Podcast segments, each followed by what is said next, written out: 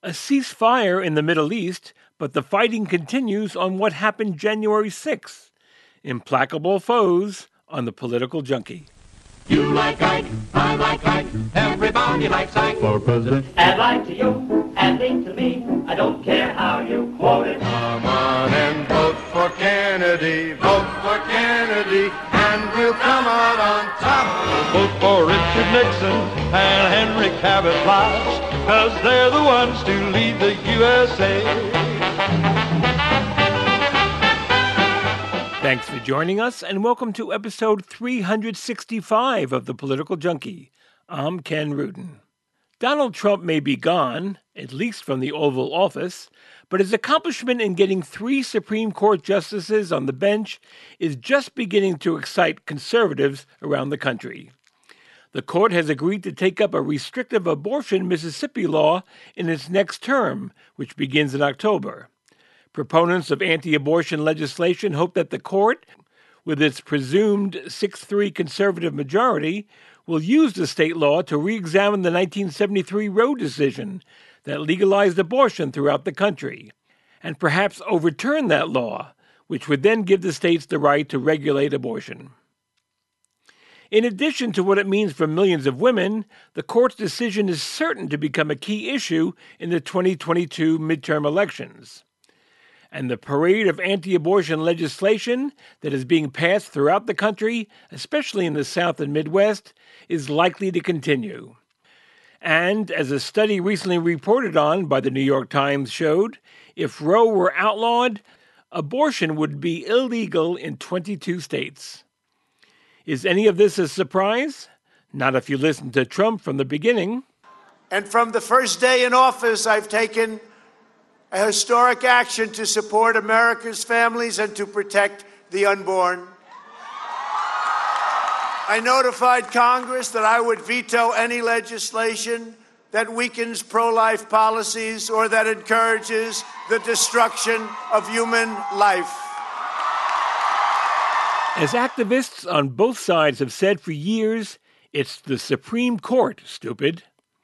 For the record, last year, in a 5 to 4 decision, the court struck down a restrictive abortion law in Louisiana. But that was when Justice Ruth Bader Ginsburg was still alive. She's since been replaced by Trump appointee Amy Coney Barrett, an outspoken abortion opponent. The likelihood for success by Trump partisans in Arizona is less clear. In one of those I'm not making it up situations, Trump supporters in the Republican controlled Arizona State Senate have decided to recount the 2.1 million votes from Maricopa County to see if Biden or George Soros or the Chinese or the Martians stole the election from Trump. In a plan concocted by and operating on behalf of Republicans, they have brought in private contractors to see what they can find out. For the longest time, Karen Fann, the Senate president, thought this was a swell idea. That is, until it became the subject of widespread derision and mockery. Here was Jack Sellers, the chairman of the Maricopa County Board of Supervisors and a Republican, who couldn't hide his disdain over his state and party becoming such a laughingstock. We're here to discuss a letter from the president of our state senate asking the board to explain itself. This board is done explaining anything to these people who are playing investigator with our constituents' ballots and equipment paid for with real people's tax dollars. People's ballots and money are not make believe. It's time to be done with this craziness and get on with our county's critical business. We will be reviewing a response to the state Senate president's attempt at legitimizing a grift disguised as an audit. One should be more concerned about what this exercise is costing us in time and money and why the ninjas can't even find files that were already given to them by Maricopa County. But while it may be embarrassing for Trump supporters in Arizona, it's gotten dangerous for one Trump supporter in Florida. Congressman Matt Gaetz, an over the top protector of the former president who has been going after Trump's critics with venom, is now thought to be in some serious legal difficulty. On Monday, his close associate, Joel Greenberg, pleaded guilty to, among other things, sex trafficking of a 17 year old girl. It's been reported that Greenberg, who has agreed to a plea deal, has told investigators he witnessed Gaetz having sex with this same underage girl and that she was paid for the sex. Gaetz has denied all of this. A smarmy Greenberg attorney had this to say to reporters this week. Does my client have information that could uh, hurt uh, an elected official? I guess this is just, you know, must see television. You'll just have to wait and see. Right now, all we know is that prosecutors are going to wait and see what Greenberg has to offer, especially when it comes to information about Gaetz, before deciding whether to go lenient with sentencing for him.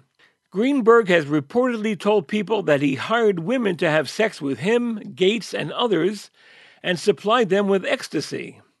For his part, Gaetz is reported to have passed around his iPhone on the House floor to share photographs and videos of naked women to his colleagues. That has not been confirmed either.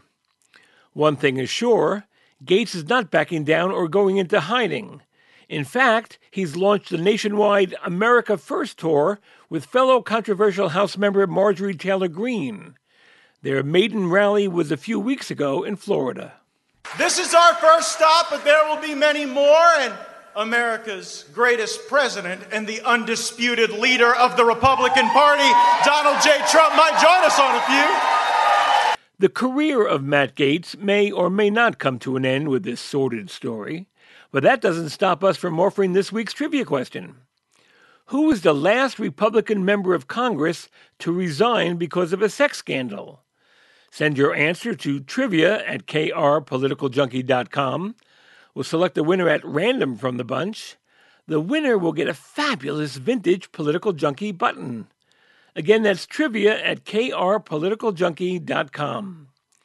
We'll reveal the answer and winner of last week's trivia question later in the show, so stay tuned. Little children, you better not tell on me. I'm telling you, little children, you better not tell what you see. And if you're good, I'll give you candy and a quarter. If you're quiet, like you ought to be, and keep a secret with me any chance that the Republican Party was going to break free from former President Donald Trump and his lies and conspiracy theories came to an end last week. Liz Cheney, the Congresswoman from Wyoming and the party's number three in the House leadership, was ousted from her position. Her sin? Not because she wasn't sufficiently conservative. On the contrary, she's one of the most conservative members of the House. No, her sin was her refusal to back down from criticizing Trump for his falsehoods, both about the 2020 election and the insurrection that was launched on his behalf two months later. It's true, Kevin McCarthy, the House Republican leader, was not shy about blaming Trump for his role in the January 6th rebellion. The president bears responsibility for Wednesday's attack on Congress by mob rioters. He should have immediately denounced the mob when he saw what was unfolding. These facts require immediate action by President Trump.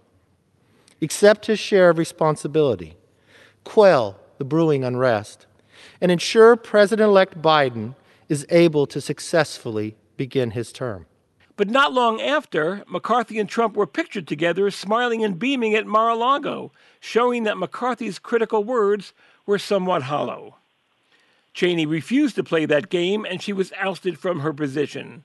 We uh, uh, have had the, the conference meeting. Uh, I uh, am absolutely committed, as I said last night, uh, and as I said just now to my colleagues, uh, that we must go forward based on truth. We cannot both embrace the big lie and embrace the Constitution. And going forward, the nation needs it. The nation needs a strong Republican Party. Uh, the nation needs a party that uh, that is based upon fundamental principles of conservatism, and I am committed and dedicated to ensuring uh, that that's how this party goes forward, and I plan to lead the fight to do that. The question remains whether Cheney, now out of the leadership, can make changes in her party from within. Aside from Adam Kinzinger of Illinois and sometimes Ken Buck of Colorado, few House Republicans stood up to defend her. One suggestion, which we've heard many times in the past when the party was in trouble, for example, after the Goldwater debacle or during Watergate, was forming a completely new Republican Party, away from the Trump lies, but still on a conservative path so it could stand up to Biden and the Democrats, starting in next year's midterm elections. Barbara Comstock is a former Republican congresswoman from Virginia who is anything but a Trump acolyte. Her name has been mentioned as part of a group of Republicans calling for a totally new party. Congresswoman, it's great having you on the Political Junkie. Good to be with you. Well, it's great to have you, and I really appreciate it. And this, I guess, I just want to talk about the former president, starting with this, because uh, he was twice impeached. He's under investigation in New York for assorted misdeeds. He proudly egged on the seditionists on January 6th. What is the hold Donald Trump has over the Republican Party? Well, thank you for the opportunity to be with you. And I think it's a hold that is is weakening, even though it still has very loud voices, and most notably his own. Um, so I actually, you know, the, the group that has formed to kind of challenge the, you know, Trump sycophancy um, is made up of people who are Republicans, former Republicans, and independents.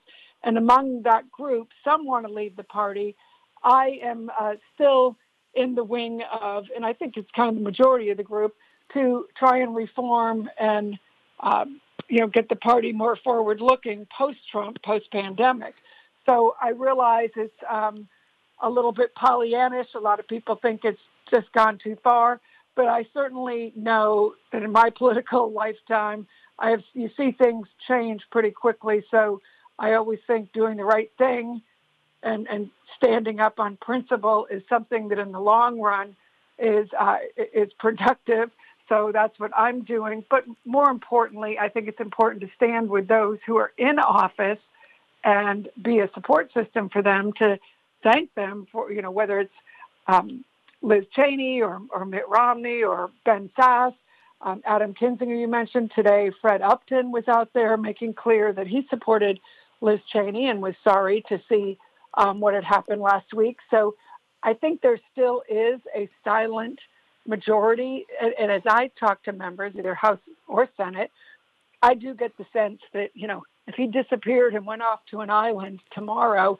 there would be very few who would regret that. They might want to continue to have access to his uh, email list, but they would not, um, nobody would be crying any tears. That's true. But first of all, it doesn't seem like he's going anywhere. I mean, we saw that, you know, people like Mitt Romney and uh, Anthony Gonzalez, the Cleveland congressman uh, who voted to impeach. Uh, Romney, of course, voted to convict. I mean, Trump is going after all of them, or their state parties are voting to censure them. So, in other words, and then when I think back and uh, you know of Mark Sanford and, and, and Bob Corker and, and Jeff Flake, you know the, the price they paid for questioning Trump why should I'm trying to think of the best way to ask this question. Why should these Republicans speak their minds if their political futures are put into question?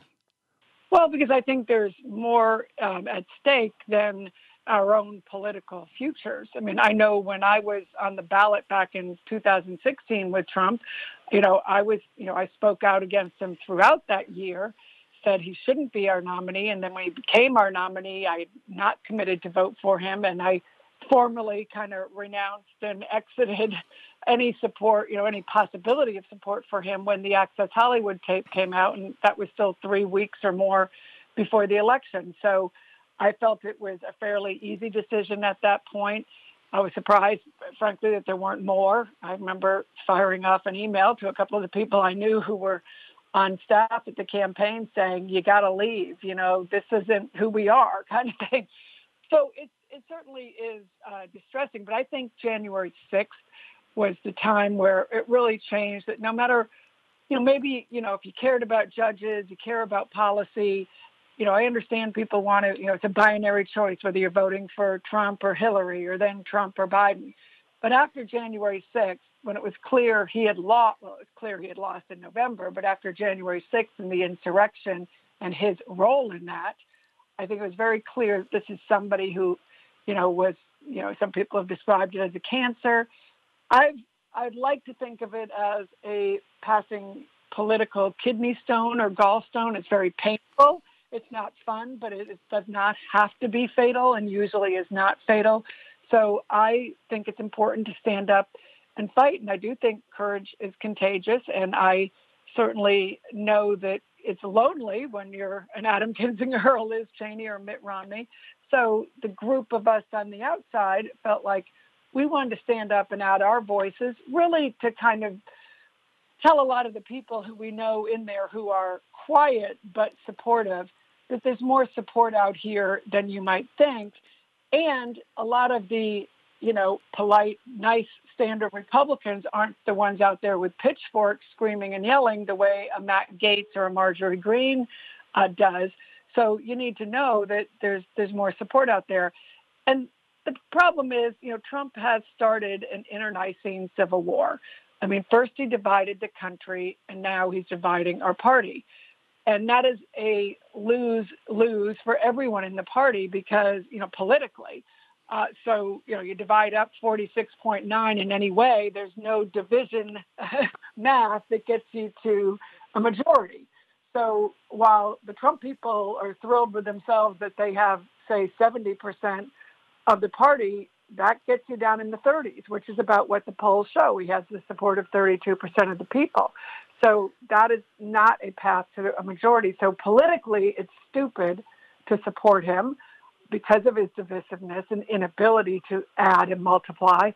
But more importantly, it's just morally wrong, constitutionally wrong. And that's really what the group is trying to do and what um, Liz and Adam and others are trying to do. You mentioned uh, running uh, with and against, I guess, against Trump uh, tw- in 2016 when you were on the ballot together on the Republican ballot, and of course, opposing the things like the Access Hollywood tape. But he was also, but Trump was so unpopular in 2018 that it cost many Republican members of Congress their seats, including yours. Did you know you were doomed in 2018 because you had an R next to your name?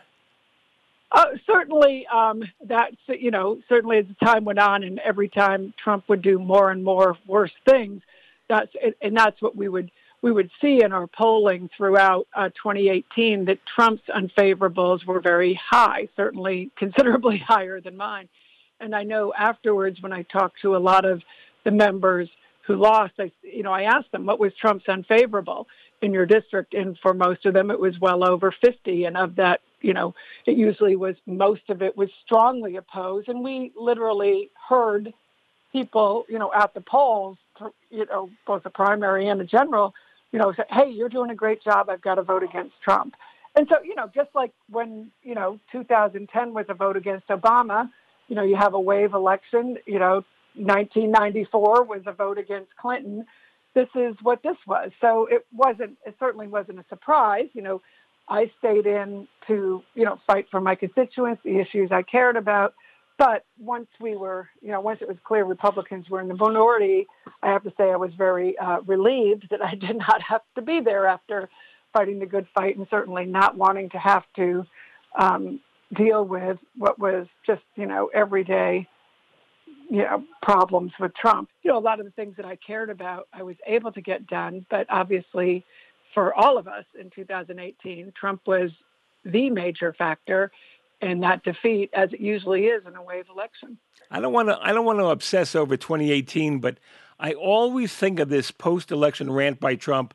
Uh, who, who, if you listen to him, he sounds like he was gloating over the defeats of the Republicans who broke from him. You had some that decided to let's stay away, let's stay away. They did very poorly. I'm not sure that I should be happy or sad, but I feel just fine about it. Uh, Carlos Curbelo, Mike Coffman. Too bad, Mike. Mia Love. Uh, but Mia Love gave me no love. And she lost. Too bad. Sorry about that, Mia. And Barbara Comstock was another one. I mean, I think she could have won that race, but she didn't want to have any embrace. For that, I don't blame her. But she um, she lost, substantially lost. Yeah, well, you know, it's it's uh, know, that, that's who he is. That's the kind of person he is. You know, and now he's you know the Prince of Mar-a-Lago sitting down there. Still, you know, there's a funny little meme going around where he's. Uh, I think one flew over the cuckoo's nest. He's sitting there talking to um, uh, Jack Nicholson, who says to him, "You still think you're president, don't you?" you know, and, and that's kind. Of, you know, I think Adam Kinzinger is right. He's not well, and he is um, just becoming more and more of a danger. And you know, you can laugh at him, and and you know, there's a lot of ridiculous things about him. But I think this, you know, what Liz has said, and what I think is so important post January 6th, is his incitement and his continuing to claim, you know, that this election was stolen and he was somehow wrong. All this that he was wrong, that his people were wrong, you know, that they are victims of him, is creating a very dangerous group of people who, you know, want to, you know, we could have another January 6th. There's been an increase of threats against members of Congress. You know, anyone who doesn't support the dear leader, as uh, Governor Hogan called him. And so I, I think that that present danger is why Liz and many of us still want to, you know, feel the need to do something because you can't ignore him. He wants to be the center of attention. I do like, I, I would prefer we not be talking about him and that we be talking about, you know, the post pandemic, post Trump policies that conservatives think would be good for the future of the country. But until we sort of get this kidney stone out of the system, this has to be part of the discussion. And he needs to be excised out of the body politic. That doesn't mean his supporters, because I think many of his supporters have, you know, they, they trust someone who's been president. You know, when someone just blatantly says lies to them, they aren't out fact checking because they, you know, they think, hey, the media lies to us all the time, so why should I believe them over Trump? Or even if he exaggerates, like, well, he's our liar, he's our team, you know. But it, I, I do think he is, um, he is victimizing people and creating, you know, when you see, I have no sympathy for these people and from January 6th who are now, oh, gee, I didn't, I didn't know I was, you know, a victim of these, uh, you know, watching TV and hearing all these lies and I got carried away. Well, you know, that's a tough lesson to learn, but that's, um, you know, where they're at. But I'm afraid that what Trump is trying to do is continue to create more of those people because I, I think he feels like if he can't win, he just would as soon burn the party down. That's how he is. This is a tough question to ask you because I obviously I know your views and everything, but but is it possible that that maybe this is just a bizarro world question, but is it possible that Trump actually speaks for the party, uh, the majority of the party, and that the outliers we've been talking about the Tom Ridges and the Christie Todd Whitmans and the Barbara Comstocks. So is it possible that they're not the future of the party and and the the the Marjorie Taylor Greenes and the Lauren Boeberts that that's the future of the party? Well, I think uh, the reason I am being active is I know, I know if Lauren Boebert and Marjorie Greene and Matt Gaetz are the future of the party, the party is going to be a very diminished minority party for a long time. I do appreciate that they have the loudest of voices now, but uh, the they they don't have any path to getting majority. And I don't even you can't even call it right because it's not it's not left or right. It's they're just crazy. You know, I mean they just are off. You know, they're rockers and the things that they are proposing. You know, things like what's going on in the Arizona, however, whatever recount it is, they've been doing them over or in Georgia, the, you know, what they are alleging is patently false. And if we have candidates in Georgia or Arizona who continue down that path, you know, like say if Kelli Ward uh, gets a nomination in Arizona, I um, certainly I wouldn't be supporting her, and I uh, expect she would lose fairly spectacularly. If you know, certainly if you're Mark Kelly, you are praying every night that it's Kelli Ward And most, and, and I think right now what you have with both Senate leadership and House leadership is they're trying to keep Trump out of the primaries to not pick these sure losers because it would be sure, you know, the kind of people he picks are um, Chris Kobach in Kansas, a Republican state where we lost the governorship when he went after Mark Sanford and we lost that seat in 18. I mean, that wasn't one of the seats we should have lost, but Trump set that up for a loss.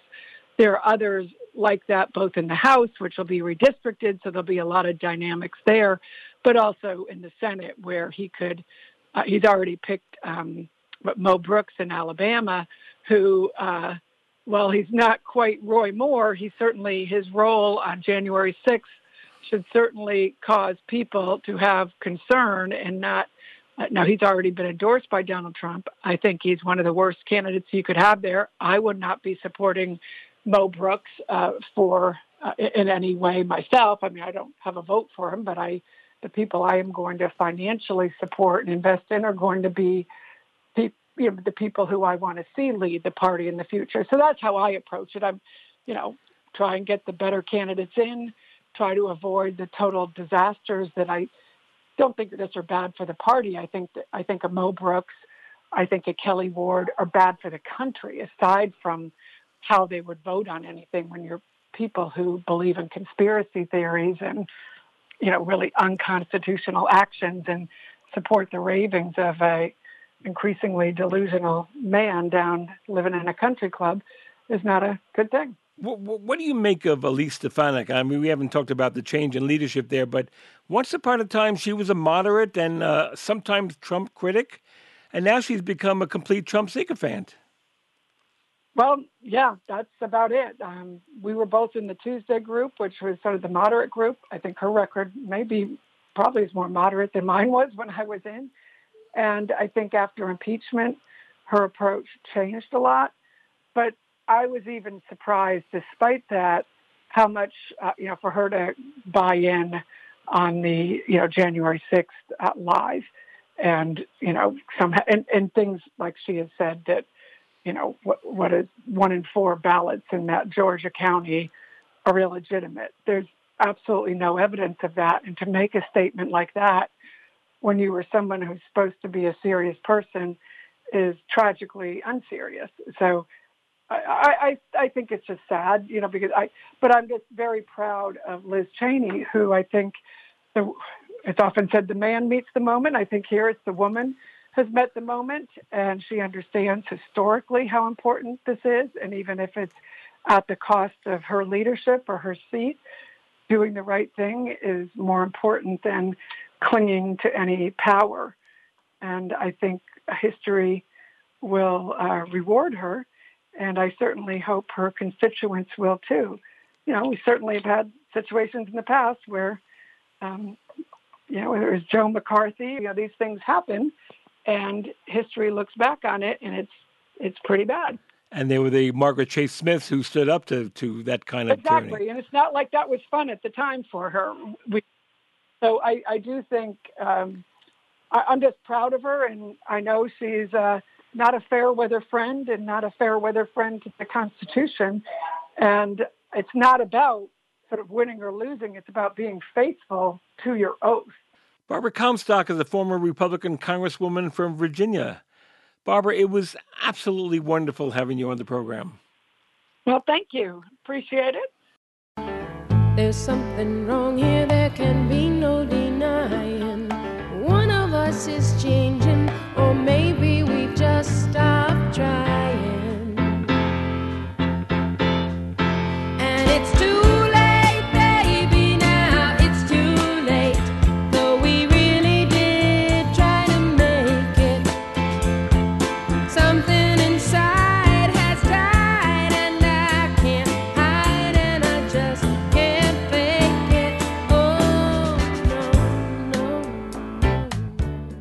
time to reveal the answer and winner of last week's trivia question, which was With Charlie Crist, a former Republican governor and now a Democratic congressman, seeking the Democratic nomination for governor of Florida next year, the question was Who is the last person elected governor as a Republican and also a Democrat?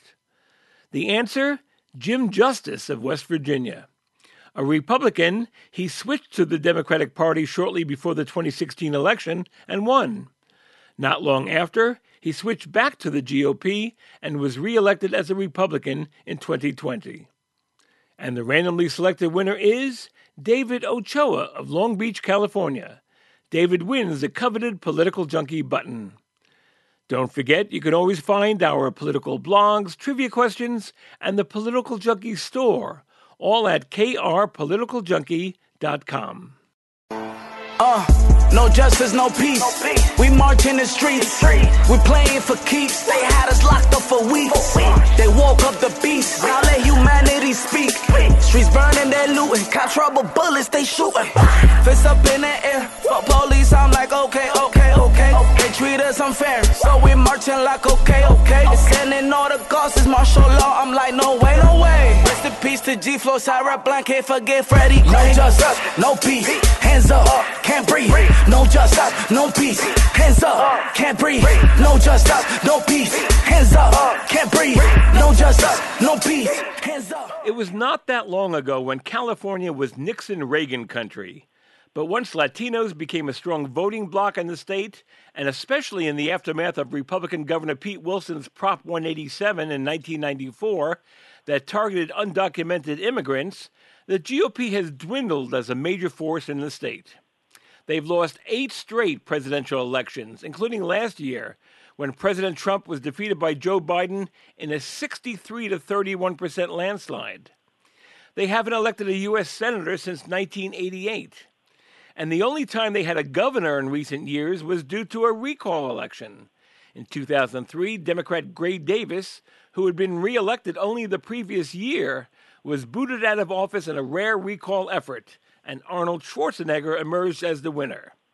Schwarzenegger won the recall election and was reelected in 2006, but the party hasn't won since. Now we have another recall election happening, also against an incumbent Democrat. There are two major reasons why the effort against Gavin Newsom is happening. A Trump appointed judge gave the recall backers an additional four months to gather signatures, hmm. agreeing with their argument that the pandemic had hampered their efforts. Until then, the effort was going nowhere. And on that very same day, the day the judge gave the extension, Newsom, who had instituted tough measures closing schools and businesses, making sure people stayed apart from each other, wearing masks, and all that, on that same day, Newsom was at a restaurant with a bunch of pals, maskless, celebrating a birthday. The optics couldn't have been worse. The furor against Newsom, which was hardly visible until then, skyrocketed. The effort officially qualified for the ballot in April. So, does Newsom survive? Does he get booted out like Gray Davis? And if so, who replaces him? For that, we go to John Myers, the Sacramento bureau chief at the Los Angeles Times. John, it's great having you back on the Political Junkie. Happy to do it, Ken. Hi. Oh, hi, and thank you for doing this. Uh, you know, I know there's a lot of anger in California, mostly over the pandemic and, and the restrictions, and they're angry at Newsom, but is it enough to get him out of office? I, I mean, you know, I think if we, you know, at this particular moment in time, which is the only way you can speak about either politics or polls that drive a lot of politics, I think the answer is no. I mean, I think this is a, you know, this is a situational thing, and the anger that Californians have felt about the pandemic uh, has been placed squarely on Newsom's shoulders, sometimes for good reason, sometimes probably not uh, for good reason. And that doesn't look like enough to do the trick. Um, we collaborated uh, at, at the Times on a poll with uh, UC Berkeley recently, the most recent poll uh, just a few days ago in this race, and and the poll shows that that nothing has changed since January, uh, late January, which is good news for Gavin Newsom. In that poll, uh, only 36% of registered voters said they would remove him in a recall election. 49% of voters said they oppose a recall election. Now, the 49% I would say really quickly is instructive because that's up slightly from the earlier poll. But the support for removing him from office has not moved at all. I mean, it's a static thing. And I think if you're the backers of a recall, if you are critics of this Democratic governor, that's not what you want to see. Now, I thought at the time when, you know, that time when uh, Newsom did his maskless thingy at the hoity-toity restaurant. I thought that numbers supporting recall had moved up in the wake of that incident. Am I wrong? There, there, there are different polls, and you know, you and I know the the the love and the hate of polls in American politics these days. Um, there's some polls that suggest uh, slightly more support than this. I don't know of any polls that get it above the magic 50% number. And it's important to point out here that we're a ways out from a recall election. These uh, critics of the governor have qualified this election, but we're not talking about an election that will be held until later this year. So that's an awful long time in politics to go. I think there's some that might be a little bit higher, but you know, my feeling is um, you know, when you look at one particular polling entity, you can kind of get a snapshot of their polling. And, and the UC Berkeley folks who we've worked with several times, their polling was at 36% for the recall in late January and still is at 36%. Is it a little bit higher? It possibly could be. I still think it is substantially lower than where recall backers need it to be to move this thing forward. Now, they're the first ones who will say, as I said, there's a lot of time left. Newsom can do lots of things badly. But I feel, Ken, like um, Gavin Newsom has a tailwind right now, and that's improving conditions in the pandemic, improving vaccination distribution in California, those kinds of things, and we can talk about that in a moment or in this poll, certainly seem to suggest that he's in a pretty good position right now, and the recall supporters have their work cut out for them. Well, actually, this is a perfect time to talk about that because I was thinking that there was, a, you know, I think part of the anger that was around in the state was because unemployment was high and, and scores of businesses were forced to close. And there was a feeling that maybe uh, Newsom was not doing the, the job. But as you say, vaccinations are up and, and businesses are starting to open. And, and maybe there's a new, uh, there's a, I don't know if it's a new Gavin Newsom, or perhaps it's a new look at Gavin Newsom. I think it's certainly breathing room. Maybe that's what I would say. It's uh, it's a pause in the bad news, or you know whatever the way we would frame this. But there's one point, uh, one data point in this poll that um, I continue to be fascinated by. Uh, the poll asked in, in the first poll in late January that the, the folks at UC Berkeley did, and the and the new poll asked a series of questions about how they felt about Newsom's leadership on different pandemic things related to businesses, related to schools, and related to vaccinations. Um, in general, his numbers look better on all of those this time than they did in late January. But the vaccination one, boy, I got to tell you, when you compare to late January, this poll gives Gavin Newsom uh, gives his job, his uh, his his efforts, an excellent score, uh, substantially higher than the last poll. There are thir- it's a 32 percent jump in Newsom's favor in this poll for doing an excellent job on the distribution of vaccines. It's a phenomenal change from late January. And again, does that does that save him? I don't know. Does it stop the bleeding? It sure feels like it stops the political bleeding.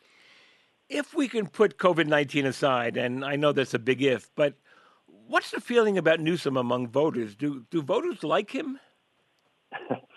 Um, he had higher job approval ratings in the past. His job approval ratings in this poll were at 52%. That's within the margin of error of being under the 50% mark. That is something that recall supporters certainly pointed out to me over the past several days when they were looking at these poll results. They don't think that's a great place for an incumbent.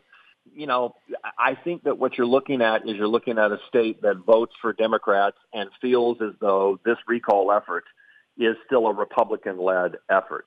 Um, this poll suggests that uh, voters would like to see an alternate Democrat on this recall ballot. That's the way recall ballots work in California. One part is do you want to keep the guy or throw the guy out? And the other part of the ballot says if you throw him out, who do you put on it? The Democrats have the Democratic Party has been insistent, as has Newsom supporters, that there should be no other prominent Democrat on the ballot. Our poll suggests otherwise that Democratic voters would like that. So I feel as though what you're seeing here is more um, a rallying of uh, democratic principles, and that's the way Gavin Newsom even frames this. Not so much an embrace of Gavin Newsom himself. Um, I think he's a, you know, like all good politicians, he's complicated. Uh, he has won very large uh, uh, majorities in elections in the past. He's struggled some to govern. Uh, there are some people in Sacramento who have called his governing inconsistent and a little bit hard to follow, and people feel a little frustrated with that. But again, as long as he's got a D by his name and there's no other big D in this race, I think uh, people are at this point are are inclined to keep him where he is. That reminds me of the 2003 recall when when Gray Davis was on the ballot for the recall, and his Democratic lieutenant governor, right, um, uh, put himself up as a candidate, which I'm sure did not make Gray Davis too happy. No, it didn't. And uh, a lot of Democrats uh, then and in all the years since have argued that it led to a mixed message for voters. Vote no on the recall, but if you vote yes, you know, vote for this guy. And they felt like that that wasn't a winning message. Again, Democratic voters would like to see some other options. Perhaps that's because they want to have a safety uh, clause there, which is certainly what the former lieutenant governor, a man named Cruz Bustamante, thought in 2003. There are no signs, though, that anyone is moving off of that at this point. And again, it is early. We are still uh, verifying signatures and doing all of the election uh, certification process for this recall election. We don't know for sure when it's going to be. We think it's going to be probably November is the best case scenario. Um, and that's a lot of time to see whether Democrats want to to stay lined up. But um, yeah, this is one place where history so far is not repeating itself. Uh, the Democratic power structure in the state is fully aligned with its Democratic governor, Gavin Newsom. I mentioned Gray Davis's name a bunch of times, but I haven't talked, or nobody seems to be talking much about Arnold Schwarzenegger. You know, right after, as you know, as everybody knows, right after he left office, he was in that scandal in which he had a child with the family maid. Does does he have any influence in the party anymore? I know he's neutral on the recall. Uh, I, I don't think he has any. I, I think if you're asking, does he have any influence inside the California Republican Party? I don't think he has much, uh, if any. Um, I think he has become an important uh, Republican voice nationally. Certainly, he spoke out uh, with great emotion about the insurrection at the U.S. Capitol on January 6th and likening to what he saw under the rise of Nazi Germany as a young boy growing up in Austria. Um, but his influence inside California Republican politics is, is, is pretty darn limited.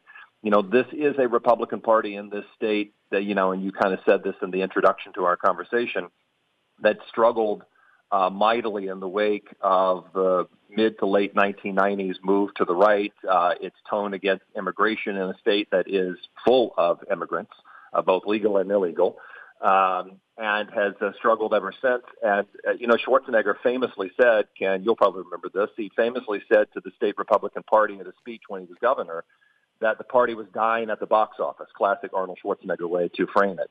And uh, those box office receipts only trailed off further and further and further as the years went by. And at this point, Republicans make up um, a decidedly small part of the California electorate. Uh, at one point, they were behind – the group of people who choose to be with no party, independent voters.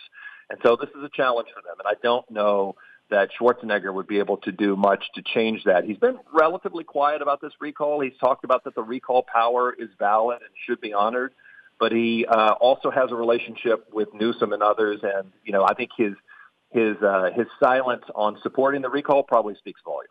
It is kind of remarkable when you think of the history, and not that old history of California uh, politics with with not even going back to Nixon, but uh, or even Reagan, but you had Schwarzenegger, you had Deukmejian, you had Pete Wilson, you had Republicans actually winning office, and that seems to be, my goodness, a million years ago. 15 years it has been since a Republican has won a statewide election. It was Arnold Schwarzenegger and a state insurance commissioner that year in 2006, but they have not won one since. Uh, Democrats have expanded their uh, their ability to to control the state. They are supermajority status in both houses of the California legislature. Uh, they hold all statewide offices, as I said, both seats in the U.S. Senate, uh, an overwhelming uh, majority of California House seats.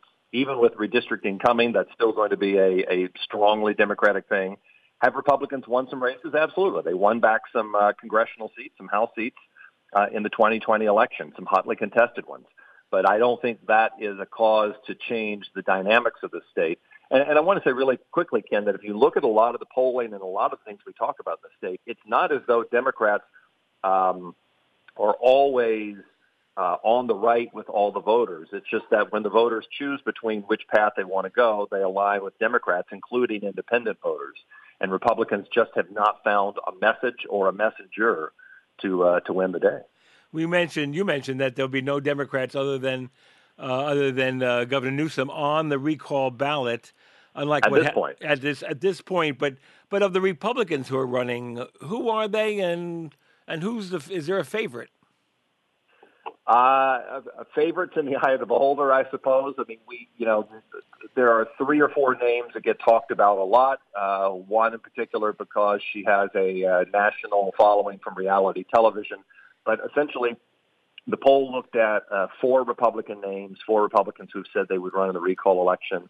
Uh, the former mayor of San Diego, Kevin Faulconer, uh, a Republican businessman named John Cox, who lost to Newsom in the 2018 gubernatorial election, uh, a former member of Congress from the Sacramento region, a man named Doug Ose, and the one I alluded to a moment ago, Caitlyn Jenner, uh, who, of course, people know from reality television and her life as an Olympic athlete and obviously her championing of transgender rights. All four of those Republicans were put in this poll. Uh, Kevin Faulconer, the former mayor of San Diego, and John Cox, the Republican businessman, both had about 22% of the poll. The former congressman, Doug Ose, uh, less than that. Um, double digits but low. Caitlyn Jenner, 6% support. And that's a single digit, 6% support with more than 70% of the people saying they were not inclined to vote for her. So you don't really see a Republican here. No one would see a Republican here at this point that gets anywhere near what they would need to beat Gavin Newsom. You know, I it's funny you say that. I've I've seen a few commercials, and I've seen the uh, Caitlyn Jenner commercial. It was a three minute commercial, which is long in terms of commercials, but I thought it was a good commercial. I, it seemed less hysterical, more Reagan-esque hopeful than I would have expected. Yeah, it's it's, but it's also very uh, it's it's full of aesthetics and not specifics. And yes, do you need that in the early start moments in a political campaign? Of course, but if you look at the way, you know, Jenner has aligned herself with national Republicans, been advised by Brad Parscale, who made his way up in the in the Donald Trump political organization. It feels like a national approach, uh, not a California approach. And you know, Jenner had some early media blitz. She did some national interviews. Um, her interviews kind of seemed to suggest she didn't know a lot about how California runs uh, which never is a good thing. Her voting record looks a little bit spotty. That also is kind of complicated for people. And if you're someone like Kevin Faulconer, the former mayor of San Diego, you have been elected to office, and especially in a city that is uh, split between Democrats and Republicans, you kind of wonder why is Caitlyn Jenner getting all the attention. Uh, I think this is on Jenner to figure out can she be a serious candidate. You know, and I want to say really quickly that some people will liken the Jenner effort to Arnold Schwarzenegger's 18 years ago, except that Arnold Schwarzenegger had already built a path toward running for elected office. He had championed a statewide ballot measure championing after school programs in California the year before. Um, and he did all of this enormous due diligence of having people teach him about California politics in the run up to it. He met with Warren Buffett. He understood taxation. He had all these advisors from Sacramento, uh, former governor's advisors. Jenner doesn't have any of that. And so to put Schwarzenegger and Jenner in the same category because of celebrity, I think is a um, is a faulty comparison. Let me one, one final thought. Um, let's say Newsom survives the recall. Does he go into 2022 a bit weaker? You know, assuming he runs for reelection, does he go into 2022 a bit weaker than he would have? And and is it fair to say that talk of a White House bid, I can't believe I'm mentioning that, but talk of a White House bid for 2024, which was part of the calculation not that long ago, is that out of the question, certainly for now? Well, let's take the 2024 part and just say uh, there's a longtime Gavin Newsom friend. I don't know if you've heard of her named Kamala Harris. That probably would uh, keep him from doing that, right? Two San Franciscans who grew up in politics there together known each other for a long time, and Harris is where she is, and Newsom is where he is. I, I think Washington is not in his outlook. As far as winning reelection in 2022, I think you could have two schools of thought that are both legitimate this far out. One of them could be, to your point, that he uh, fights a, a, a campaign that exposes a lot of his shortcomings and has Democrats thinking a second thought about him and is somewhat weakened going into uh, the scheduled election in 2022, and he will run for that uh, seat again. I, I feel quite confident. Um, the other school of thought, of course, is that he answers the critics now, and that he's effectively politically bulletproof, uh, and that he's weakened his potential challengers. Kevin Faulconer, the former mayor of San Diego, was already eyeing a 2022 race. If he gets uh, soundly rejected in a special election this year what's to make voters come back and vote for that guy next year. So it's possible that Newsom comes out of this strengthened. I think that the next several um, months are really key. That's not surprising. A lot can happen. I think the, the course of the pandemic is the number one factor. Uh, does California get back in a strong position? We haven't talked at all in the conversation, but let me say it for five seconds or so.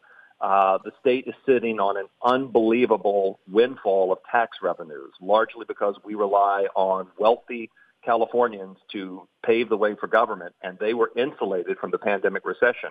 So Newsom, unlike Gray Davis in 2003, has everything going for him when it comes to the California budget and spending money, and that has got to help him over the next several months on schools and transportation and businesses.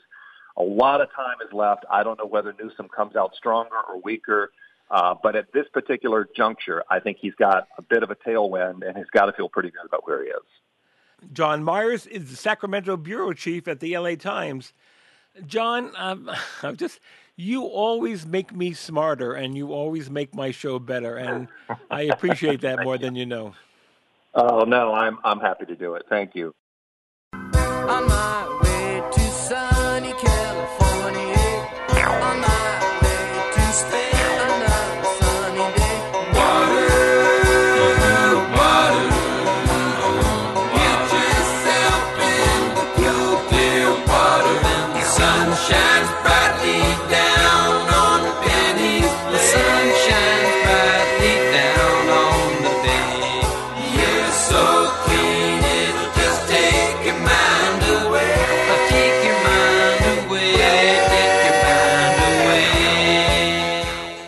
That's it for this week's show. Don't forget, you can always find my political blogs, trivia questions, and the Political Junkie store, all at krpoliticaljunkie.com. And remember, with Father's Day fast approaching, can you think of a better gift than a Political Junkie t shirt and socks? Me neither. If you've got comments, questions, or complaints, send an email to ken at krpoliticaljunkie.com. You can also tweet me at Ken Rudin or shoot me a message on the show's Facebook page. And you can follow my button of the day on Instagram at The Political Junkie. Political Junkie is made possible thanks to the support of our listeners and donors. Your generous contributions are most appreciated. Keep them coming at krpoliticaljunkie.com slash donate. And one more note. To those who reached out following my latest health setback, thank you. It means the world. I'm getting better, and hopefully, we all are. I'm Ken Rudin. As always, thanks for listening, and please stay safe. I'll see you soon. in with Charlie. And have you ever walked down through the sycamores where the farmhouse used to